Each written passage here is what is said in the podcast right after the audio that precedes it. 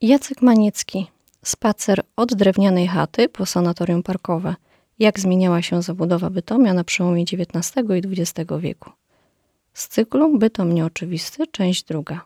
Kiedy Bydom wkracza w XIX wiek, jest małą mieściną liczącą 1700 mieszkańców, którzy mieszkają w około 200 prywatnych domach w obrębie murów miejskich i w kolejnych około 150 domach na przedmieściach. Większość mieszkańców para się handlem, rzemiosłem i uprawą roli na okolicznych polach. Tylko domy w rynku należące do najzamożniejszych mieszczan są murowane częściowo dwukondygnacyjne. Natomiast pozostałe domy miejskie w większości są parterowe i wykonane z drewna.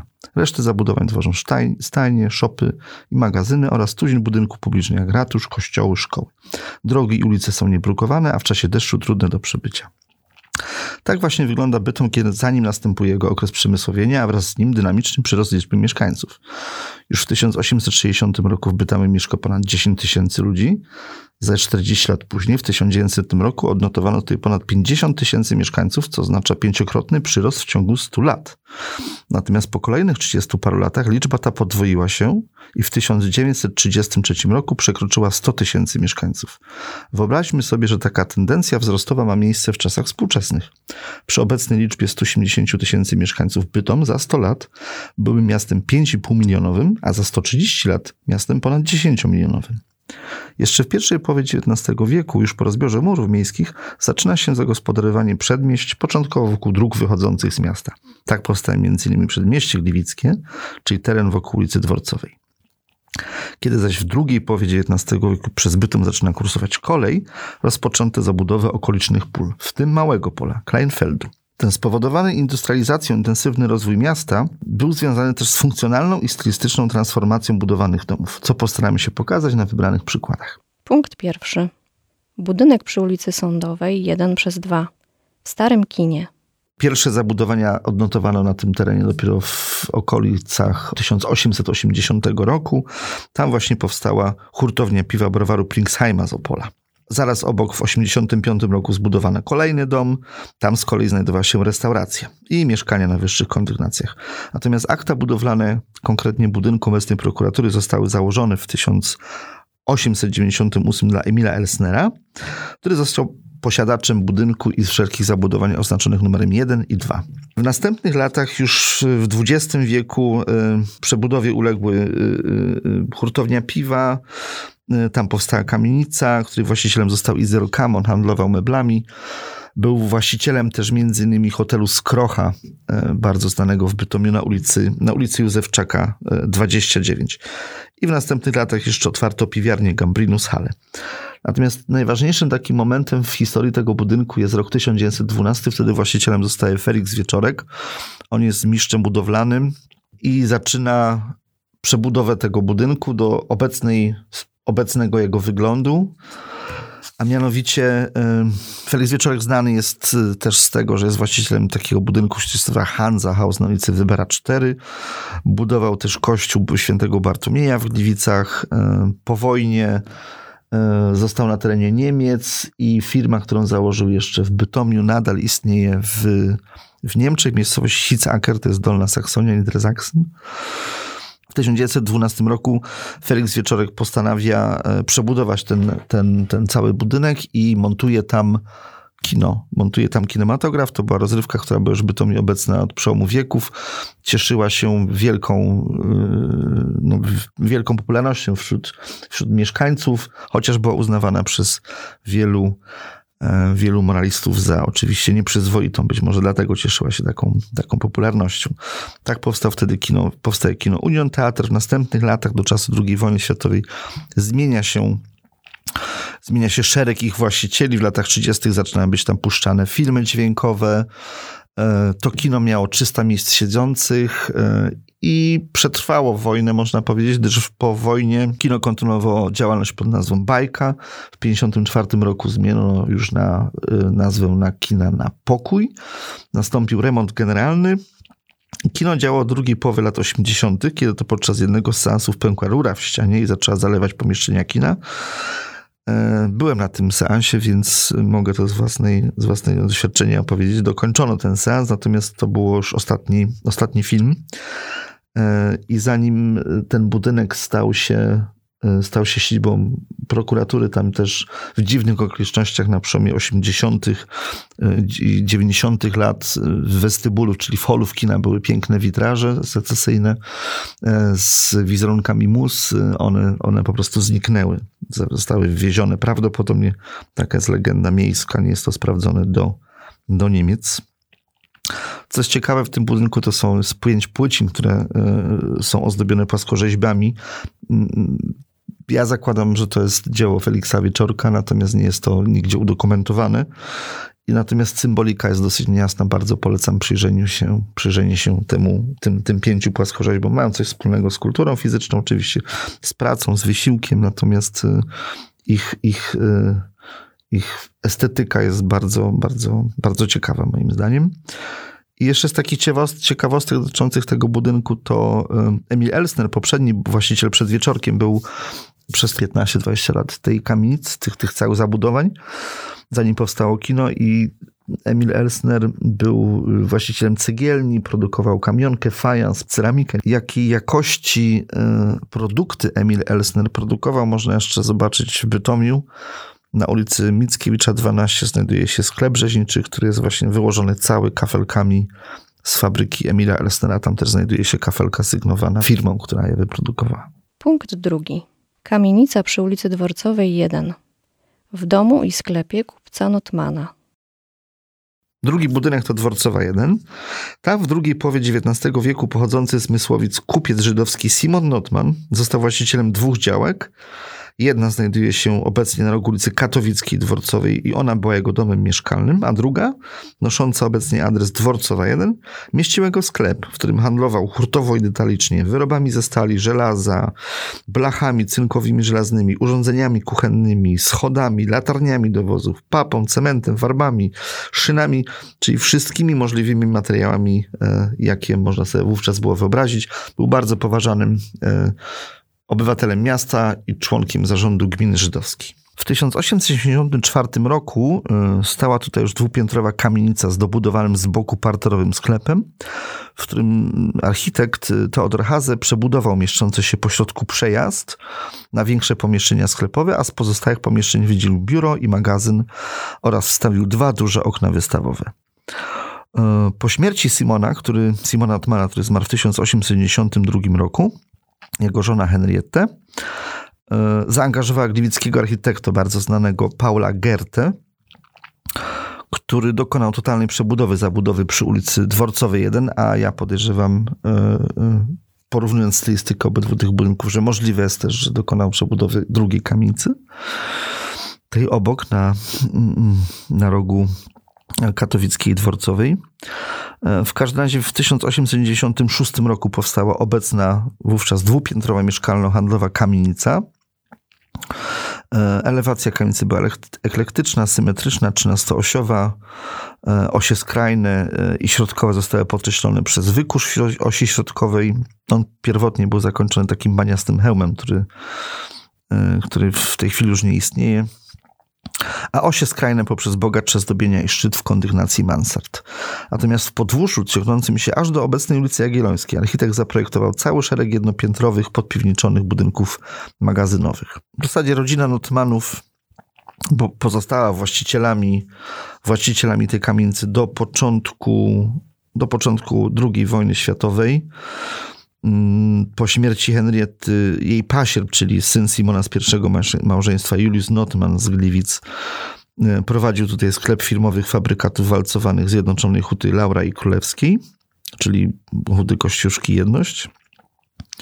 Potem jego córka została właścicielem i, i już ta córka musiała e, w 1939 emigrowała do Stanów Zjednoczonych zamieszkała w Nowym Jorku. Zresztą dużej części rodziny Notmanów, Notmanów udało się, udało się e, uciec przed Holokaustem i wyemigrowali do Szwajcarii, Izraela, Ameryki Południowej, Australii. Oczywiście w czasie wojny siedzina, rodzina została wywłaszczona, a, a kamienica i majątek cały przyszedł pod zarząd syndyka. E, ten obiekt to był dosyć znany z tego, że tam mnóstwo różnych geszeftów, że tak powiem, się, się usadowiło. Była kwiaciarnia, e, był sklep fabryki gorsetów, była szwalnia i sklep z konfekcją krawca Byma, aż wreszcie w latach 30.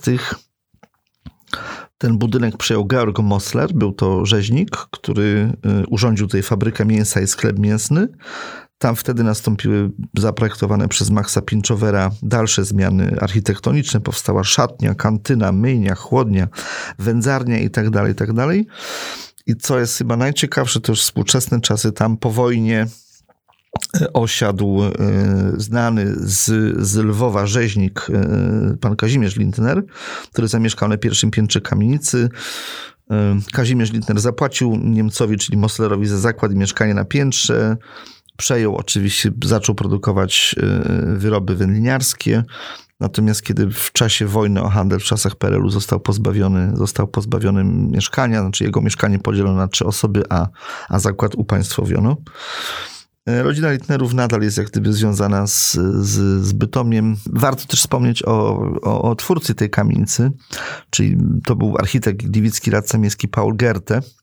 Był, to nie był taki tuzinkowa postać architekta, bo on też założycielem Gliwickiego Muzeum, członkiem Związku Gimnastycznego Śpiewaczego, członkiem Związku Alpejskiego i członkiem Towarzystwa Przemysłowego. Do jego najbardziej znanych realizacji należą tor kolarski w Gliwicach. On się znajdował w, w parku przy ulicy Chorzowskiej, pobliżu Zameczku Leśnego nadzorował y, budowę żydowskiego domu starców w Gliwicach i co bardzo ciekawe, to był też projektantem takiego schroniska. Chata Gliwicka nazywa się w Hirzbachhalm w Austrii. I proszę sobie wyobrazić, że w tym schronisku pokoje są e, nazwane nazwami miejsc, miejsc ze Śląska, czy miast śląskich, między innymi właśnie Gliwic i Bytomia. Punkt trzeci. Kamienica przy ulicy Dworcowej 16. Jedno z najstarszych miejsc rozrywki na mapie miasta.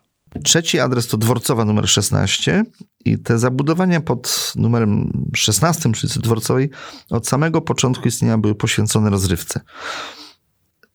Już w latach 1850 Ludwik Stolarczyk który był właścicielem browaru i gospody, na drodze z Bytomia na Szumperki wybudował jeden z pierwszych mieści, mieście lokali rozrywkowych. Była to ogrodowa restauracja z salą taneczną według projektu Ferdynanda Steinmetza. Była to duża sala do imprez okolicznościowych, tam był pokój do gry z bilard i izba wyszynkiem. W ogrodzie znajdowała się szkręgielnia, a wcześniejsze zabudowania browaru zamieniono w dom mieszkalny. W kolejnych latach powstają kolejne sale, sala śpiewacza, sala teatralna, lodownia z bufetem. Przez niemal 15 lat w tym miejscu właśnie odbywały się koncerty, przedstawienia teatralne i operowe. Komedianci występowali, magicy, cyrkowcy, chóry, orkiestry, przyjeżdżali artyści z Paryża, Wiednia, Berlina. Odbywały się e, bardzo regularnie wydarzenia dobroczynne, pokazy, wieczory taneczne itd., tak itd. Tak Także było to centrum rozrywki Bytomia wówczas. E, konkurowało tylko z hotelem e, e, na ulicy Rostka 1. Wówczas nawet było to nazywane teatrem. Ta właśnie nieruchomość, nieruchomość Stolarczyka. I w 1869 na jego zlecenie Ferdynand Hermann buduje hotel, dwupiętrowy budynek, natomiast projektuje, natomiast jego budowa zostaje dopiero zakończona w 1971, a oddanie budynku hotelu pierwszego w tym miejscu następuje w 1872. Był to dwupiętrowy budynek, e, elewacja miała formy eklektyczne. W kolejnych latach Stolarczyk sprzedał go już w roku budowy z nieznanych dla mnie powodów. Potem cały czas zmieniali się właściciele, prowadzili to zwykle pod własnymi nazwiskami. Był właśnie hotel Trautwetter, hotel Speer i tak dalej. A w 1878 hotel funkcjonuje, przyjął swoją nazwę własną, czyli Hotel Sanssouci. A w 1897 roku jego nazwę zmieniono na Kaiserhof, czyli dwór cesarski i ta nazwa przetrwała do 1945 roku. W kolejnych latach oczywiście bardzo zmieniali się też właściciele, następowały też cały szereg zmian i przybudów w charakterze funkcjonalnym w hotelu, w ogrodzie.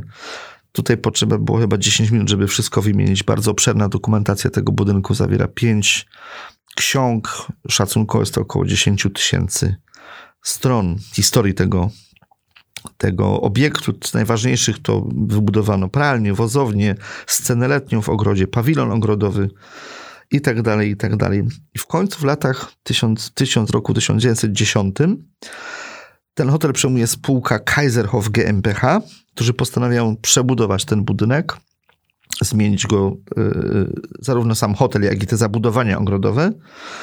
I w tymże 1910 roku bytomski oddział firmy Boswał i Knauer z siedzibą w Berlinie. Był wówczas potentat branży budowlanej tutaj, w ogóle w całych Niemczech. Angażuje do projektu berlińskiego architekta Franza Arensa, który projektuje obecny budynek w takim właśnie wyglądzie, w jakim on wygląda, takim stanie, w jakim on w tej chwili jest. I co bardzo ciekawe, warto porównać budynek e, właśnie hotelu Bristol, jak go powszechnie nazywano, przy ulicy Dworcowej 16 z budynkiem przy kamienicy Kościuszki 9 w Bytomiu, powstałej e, w tym samym czasie, bo również Arens jest e, e, architektem i twórcą projektu tego, tych zabudowań. Co ciekawe, to w 1918 roku w hotelu urządzono kino. Tam znajdowało się 741 miejsc na widowni. Było to wówczas największe kino w mieście. I sala ta kinowa została zniszczona w 1945, no i została już odbudowana. Po wojnie właśnie hotel zyskał Bristol, które gdzieś tam funkcjonowało no, do jeszcze całkiem niedawna. Było to zarządzane przez Wojewódzkie Przedsiębiorstwo Usług Turystycznych, a od jest własnością prywatną. Punkt czwarty. Kamienica przy ulicy Dworcowej 26 z ponad stuletnią tradycją domu meblarskiego.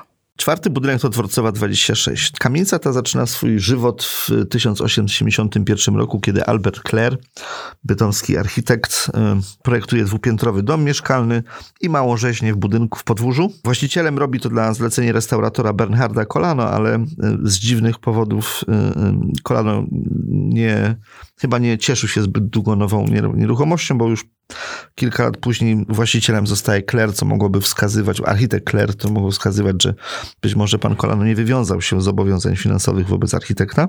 Początkowo kamienica należała do różnych właścicieli, w zasadzie co kilka lat się zmieniali, natomiast y, tutaj takim elementem przełomowym jest rok 1906, kiedy to właścicielami zostają Karl, Karl i Meta Góralczyk, którzy zaczęli tutaj handlować tapetami, meblami i tym sposobem zapoczątkowali ponad stuletnią tradycję tego domu meblarskiego. Kolejnym znanym właścicielem był Konstantin Zawadzki od 1912-24, mistrz sztolarski i też handlarz meblami. On firmę założył już w XIX wieku. Była dosyć znana postać, był bytomskim radcą miejskim, nawet przewodniczącym Rady Miejskiej.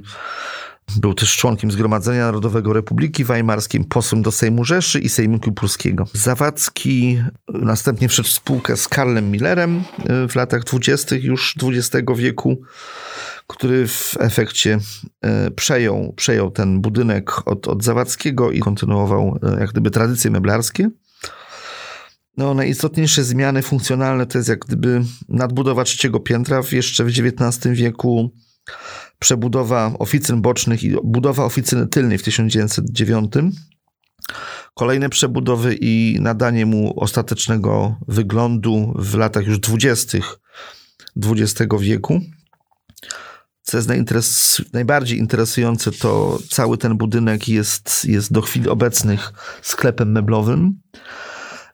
W latach dwudziestych właściciele już twierdzili, że mają tam 1600 metrów kwadratowych powierzchni wystawienniczej, a parę lat później, kiedy firmę już prowadził Karl Miller, to oferował na ulicy Dworcowej ponad 200 wzorcowo urządzonych pokoi na wszystkich kondygnacjach tego budynku. Po wojnie w budynku lokowała się centrala handlowa przemysłu drzewnego, a dom meblowy, jak istniał e, od 1906 roku, tak istnieje do dzisiaj. Także ponad 100 lat historii meblarstwa w Bytomiu pod adresem Tworcowa 26. Punkt piąty. Kamienica przy Placu Wolskiego 3. Dawna siedziba dyrekcji koncernu Szawgoczów. Przechodzimy teraz do kolejnego budynku, to jest Plac Wolskiego numer 3. To dosyć niepozorna jest kamienica, trochę zniszczona, zwłaszcza jej fasada utraciła trochę pierwotnego uroku. E, natomiast jest to bardzo, wydaje mi się, istotny budynek dla historii Bytomia i, i w ogóle dla osób związanych z Bytomiem. Powiem tutaj w 1889 mistrz murarski Morawiec e, wystawił taką właśnie dwupiętrową kamienicę z wykuszem z prawej strony. A już niecałe 10 lat później budynek ten nabyła hrabina Johanna Szafgocz von Kopitz, auf Kopitz, znana jako Górnośląski Kopciuszek, czyli y, dziedziczka fortuny Karla Goduli, nosząca tytuł szlachecki Schomberg Godula, od 58 roku żona hrabiego Hansa Ulryka Szafgocza, czyli po prostu nasza e, Joanna Grysik. W 1904-1905 roku e, wszystkie zakłady należące do Szafgoczów uległy, uległy konsolidacji, zostały przekształcone w spółkę akcyjną o nazwie Grefliś Szafgotschewerke, a właśnie przy budynku przy ówczesnej Gartenstrasse e, ulokowała się dyrekcja tej spółki. W kolejnych latach nastąpiły zmiany wewnątrz budynku, przebudowano poddasze na pomieszczenia użytkowe i odnowiono elewację. E, dzięki temu ten budynek zyskał secesyjną stylistykę i bardziej majestatyczny wygląd. Okej, okay. w 1921 wskutek podziału Górnego Śląska na część polską niemiecką, a tym samym podziału części aktywów, e, spółka przyniosła swoją siedzibę do Gliwic. Tam w części polskiej e, utworzono spółkę Godula S.A. z siedzibą w Hebsiu. Do ponownego połączenia tych zakładów doszło dopiero podczas II wojny światowej, a po zakończeniu wojny siedzibę firmy przeniesiono do Monachium, ale już w nowych warunkach rynkowych no, firmie nie udało się jak gdyby odzyskać dawnego blasku i zysku. E, po ogłoszeniu w 1974 roku upadłości banku Hass Hertz, to była ostatnia firma będąca w rękach rodziny Szawgocz, zakończyła się ta niesamowita historia z Bytomiem w tle. Natomiast jeszcze sam budynek w 1945 uległ zniszczeniom spowodowanym działaniami wojennymi, których skalę oszacowano na 60%. Z budynku zostały tylko mury zewnętrzne oraz ściany łączące klatki schodowe. W 1949-1951 nastąpiła odbudowa budynku firmowana przez Zjednoczenie Fabryk Maszyn i Sprzętu Górniczego z siedzibą w Siemianowicach. Wówczas budynek uzyskał współczesny wygląd. Punkt szósty.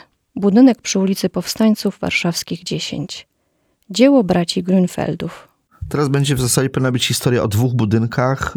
Y, to jest budynkach przy ulicy Powstańców Warszawskich 10 i 12, ponieważ zarówno właściciele, jak i budowniczy są ci sami. Otóż y, budowniczymi tych, tych budynków przy ulicy Powstańców 10 jest bardziej, bardziej niepozorna kamienica w porównaniu do obecnego Domu Kultury pod ulicą Powstańców Warszawskich 12, który jest naprawdę takim monumentalnym, monumentalną budowlą. Natomiast budynku, budynek przy ulicy Powstańców Warszawskich gdzieś jest taki trochę bardziej y, y, drobniejszy w gabarytach.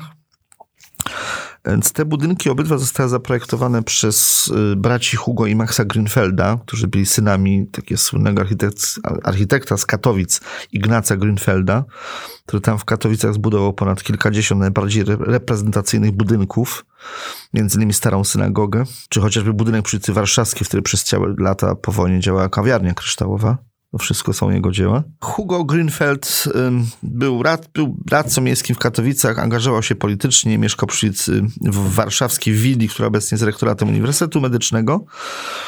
E, z kolei Max e, przeniósł się do Berlina, on tam został architektem rządowym, szereg budynków zaprojektował, nadzorował, między innymi kilka przy tej reprezentacyjnej alei berlińskiej, Unter den Linden, czyli dom towarowy pod numerem 12. Zmarł w Berlinie w 1932, Max natomiast Hugo zmarł w 1939 w Lwowie. Udało mu się uciec y, po pierwszej wojnie, po wybuchu I wojny światowej, no ale że tak daleko nie uciekł. Natomiast część jego rodziny udało się uciec i żyją dziś w Wielkiej Brytanii, w Szwajcarii. Obydwaj ci bracia też projektowali nową synagogę w Katowicach. I tutaj chciałem polecić taką bardzo ciekawe wspomnienia Waltera Greenfelda, to jest bratanek tych braci, który właśnie bardzo ładnie wspomina e, e, e, całą rodzinę Grunfeldów, jak, jak, jak, jak ona funkcjonowała, pracowała, jakie dzieła tworzyła. I w ogóle też opisuje bardzo pięknie czas pierwszych lat XX wieku w Katowicach, w Bytomi również. Książka się nazywa Wspomnienia Walter Grünfeld. I tą kamienicę kamienicy powstańców warszawskich 10, jak i 12 bracia zaprojektowali dla Feliksa Benjamina. To był prywatnie ich szwagier, ożenił się z ich siostrą Idą. E, I dzięki temu, oprócz e, powstańców warszawskich, te budynki są z tego samego roku. Mm, budynek przy warszawskich był, e, był bardziej taką siedzibą firmy, Feliksa Beniamina, natomiast budynek przy ulicy Powstańców 10 był przeznaczony stricte na cele mieszkaniowe. Tam mieszkała rodzina Feliksa Beniamina. Można też zobaczyć, popatrzymy na tą kamienicę, to w szczycie budowy jest data 1906. Jest tam też monogram właściciela FB, Felix Benjamin i sygnatura firmy budowlanej Erbaut Ignaz Grünfeld. E, co ciekawe, w tym budynku pod dziesiątką w oficynie znajdowała się prywatna sala gimnastyczna, czyli coś na kształt współczesnego klubu fitness. Felix Benjamin to była dosyć znacząca postać w biznesie był założycielem firmy, e, był kuzynem założyciela firmy Rawak i Grünfeld, która handlowała rudem, rudami i żelazem. E, siedziba tej firmy została przeniesiona już z Bytomia do Berlina w 14-15, czyli 10 lat po wybudowaniu tych budynków. I tam przekształcono spółkę akcyjną. Również Benjamin przeniósł się do, do dzielnicy Grünfeld. Tam udzielał się w biznesie aż do lat 30. Tam starał się zapowiedzieć aryzacji tej firmy, czyli transferowi mienia żydowskiego w ręce niemieckich właścicieli. Jednak dzięki tam wsparciu nazistów y, firmę przejął koncern Friedricha Flicka, a Felix Benjamin został deportowany do Terezina w 1943, gdzie oczywiście zmarł. Friedrich Flick to bardzo kontrowersyjna postać. Był niemiecki przemysłowiec, był tak zwanym królem Zagłębia Rury, ale został też uznany za zbrodniarza wojennego w ramach procesów norymberskich został skazany na 7 lat więzienia jako winny zatrudnienia do niewolniczej pracy, winny rabunkom na terytoriach okupowanych przez Niemcy i wspieraniu SS. I Flick w ciągu życia jakby dwa razy został milionerem. Pierwszy raz właśnie przed II wojną dzięki wsparciu z nazistami, dzięki powiązaniom z nazistami, a drugą w okresie powojennym. Znowuż po wyjściu z więzienia jego fortuna odrodziła się i kiedy umierał w 1972 roku, no, uchodził za jednego z najbogatszych Niemców. On też bardzo znany jest w Niemczech jako e, mecenas sztuki. E, natomiast są duże kontrowersje z wystawianiem e, dzieł należących do, będących jego własnością przez muzea, gdyż część z nich po prostu pochodzi z rabunków ale niestety nie można tego w żaden sposób udowodnić. No i w latach 20-30 kamienica przeszła na własność miasta i tam wówczas siedziby miała spółdzielnie mieszkaniowe. Natomiast powstańców warszawskich to osobna historia. E, tutaj w latach 30. XX wieku w budynku mieli swoją siedzibę bytomscy wolnomularze. Następnie tam powstała biblioteka. W czasie wojny to było kasyno dla oficerów armii niemieckiej. A po wojnie w 1953 roku został to przekształcony w Dom Kultury, który istnieje do dziś. Punkt siódmy. Kamienica przy ulicy Powstańców Warszawskich 13. Od browaru po Instytut Badawczy. Siódmym budynkiem na naszej e, trasie jest e, budynek przy ulicy Powstańców Warszawskich 13. Pierwszy budynek mieszkalny powstał w 1884 roku. E, i został on zaprojektowany przez Ferdynanda Hermana na zlecenie zlokalizowanego tutaj właśnie oddziału browaru Küppener Dampfbrauerei. E, właścicielem budynku został Albert Niczke, to był główny udziałowiec i dyrektor browaru, zaś w kamienicy mieszkał Ignac Hakuba, który był właścicielem bytomskiej filii tego browaru. Powstały kolejne zabudowania e, dla, jak lodownia dla browaru, stajnia dla koni zaprzęganych do powozów rozwodzących piwo dla klientów, E, I co ciekawe, bardzo dobra była to lokalizacja wówczas, bo było to zaraz obok dworca kolei prawego brzegu Odry. A w samym browarze sprzedawano e, piwa bleczkowe i butelkowe. W 1907 roku browar ogłosił upadłość, a budynek, e, ten stary budynek, nabył Eugen Weissmann. On handlował maszynami, narzędziami, artykułami wodno-kanalizacyjnymi i zlecił przebudowę tej kamienicy i zabudowań gospodarczych dla własnych potrzeb. E, autorem przebudowy był Max Szyn. E, dzięki temu powstała obecna trzypiętrowa kamienica z boczną oficyną i z mieszkalnym poddaszem, symetryczna elewacja z wykuszem, balkonik i szczyt pośrodku w formach nawiązujących do stylu secesji, czyli do Jugendstilu. Na parterze pierwotnie znajdowała się hala wystawowa maszyn i punkt sprzedaży artykułów wodno-kanalizacyjnych. E, w latach 30, 1933 dokładnie dokonano podziału hali wystawowej maszyn na parterze na trzy lokale użytkowe, a następnie te lokale przebudowano na mieszkania. Po wojnie siedzibę miał tutaj Instytut Naukowo-Badawczy. e, przemysłu węglowego, który zlecił kolejne przebudowy piwnic i mieszkań na pierwszym i drugim piętrze.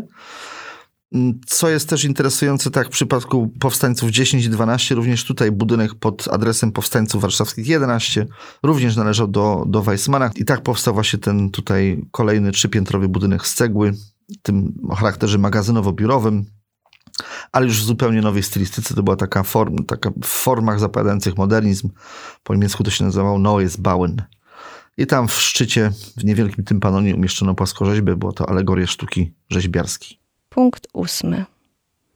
Kamienica przy ulicy Chrzanowskiego 5. Pod Eskulapem od 1925 roku. Kolejny budynek na naszej trasie to Chrzanowskiego 5. Tutaj w zasadzie powinniśmy mówić o zagospodarowaniu małego pola Kleinfeldu, bo on się znajduje na Kleinfeldzie. To był przełom, yy, yy, znaczy pierwsze zabudowania yy, na Kleinfeldzie to były stricte gospodarcze, czy, czy y, jak na przykład y, browar, y, rzeźnia.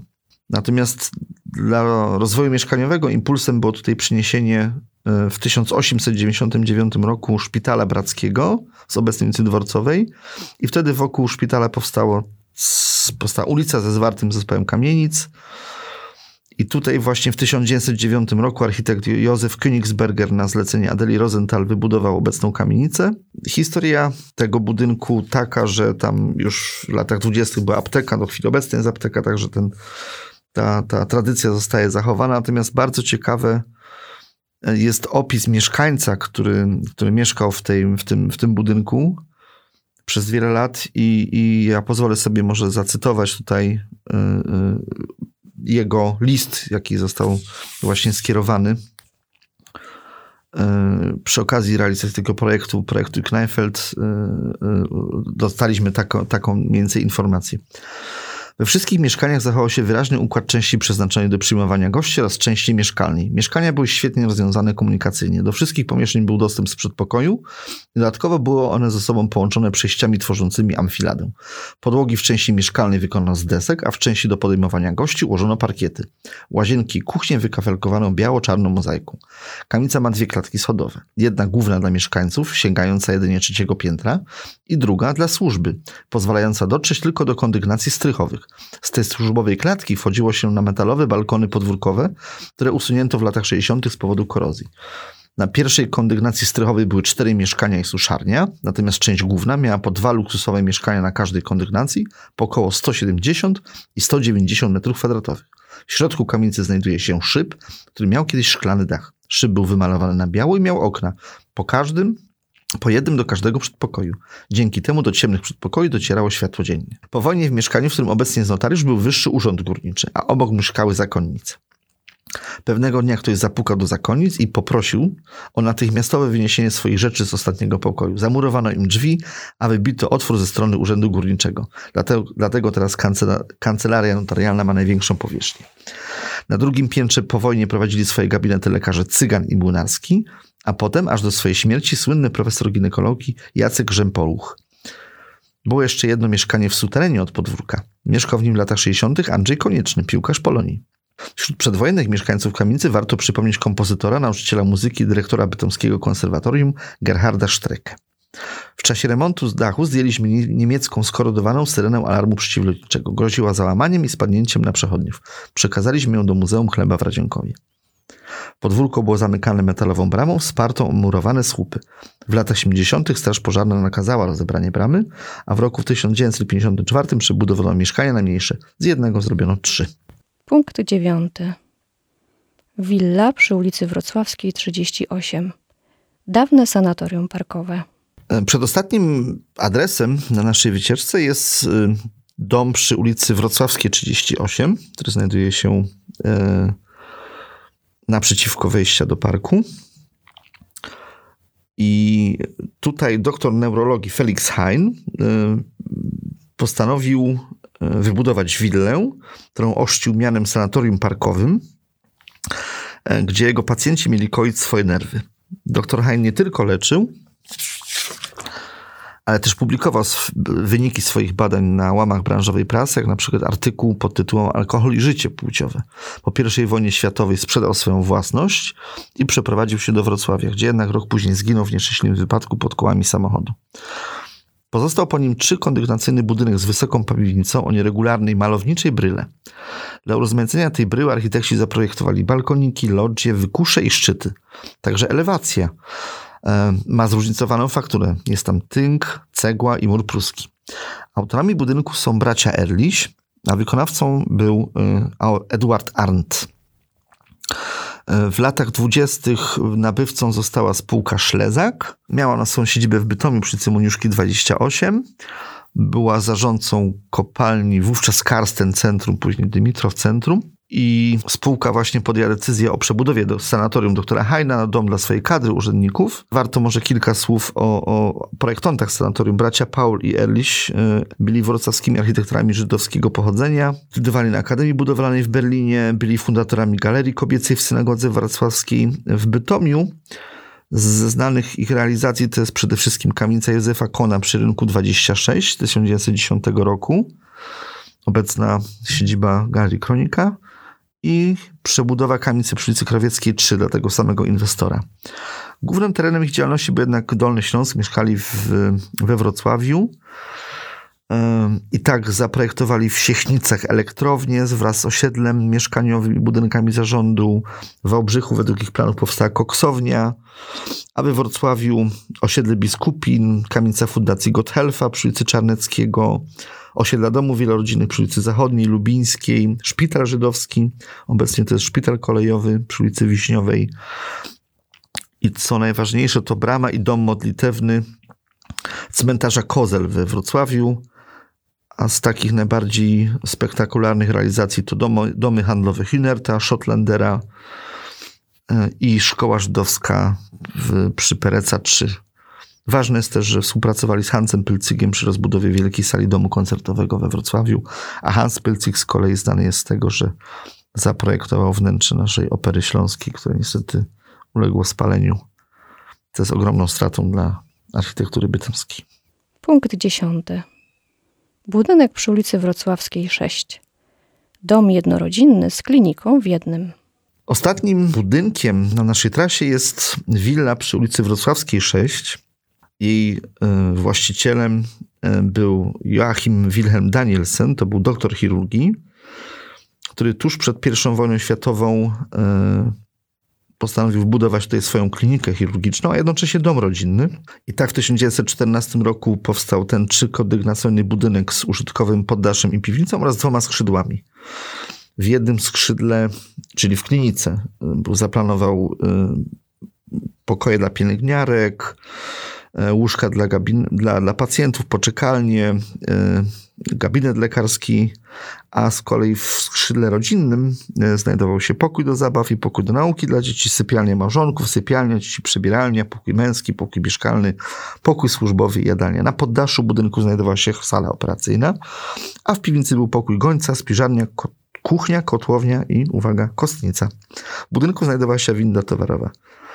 Dom zaprojektowali architekci Fischer i Feldl z Katowic. E, I tutaj może warto wspomnieć, Rudolf Fischer e, był też projektantem Wilczego Gardła, czyli osiedla dla członków SA w Gliwicach. Natomiast tutaj jest trochę smutna historia z doktorem Danielsem, gdyż nie zdążył otworzyć swojej kliniki ani zakosztować zbytnio życia rodzinnego, gdyż zmarł podczas zmagań wojennych na froncie pod Verdun w 1916 roku.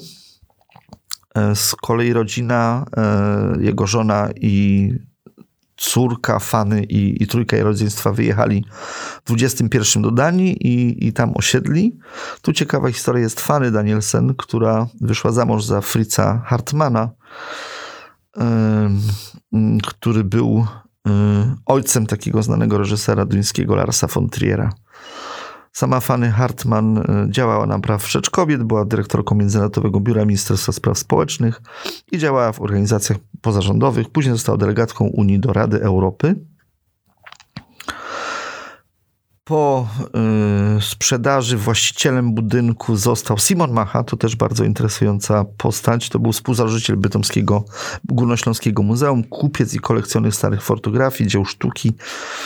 Jego kolekcja właśnie stała się zaczynem zbiorów Muzeum Górnośląskiego. Macha mieszkał w skrzydle budynku, a, e, a pozostała, w skrzydle rodzinnym, a pozostała część budynku to były biura jego firmy i zbiory sztuki. A w momencie, w dobie plebiscytu w budynku urzędował ówczesny aliancki komendant miasta. Z kolei w 1931 willa przeszła na własność katolickiej organizacji opiekuńczej. Wówczas nastąpiła przebudowa. Na przykład z sali operacyjnej na poddaszu urządzono kaplicę. Na cele mieszkających tam sióstr zakonnych. Po wojnie w budynku, po wojnie w budynku miał klasztor Córek Bożej Miłości. W późniejszych latach także zakład leczenia chorób psychicznych. Od wielu lat budynek znajduje się w rękach prywatnych. W ramach projektów rewitalizacyjnych w budynku ma zostać urządzone przedszkole i żłobek.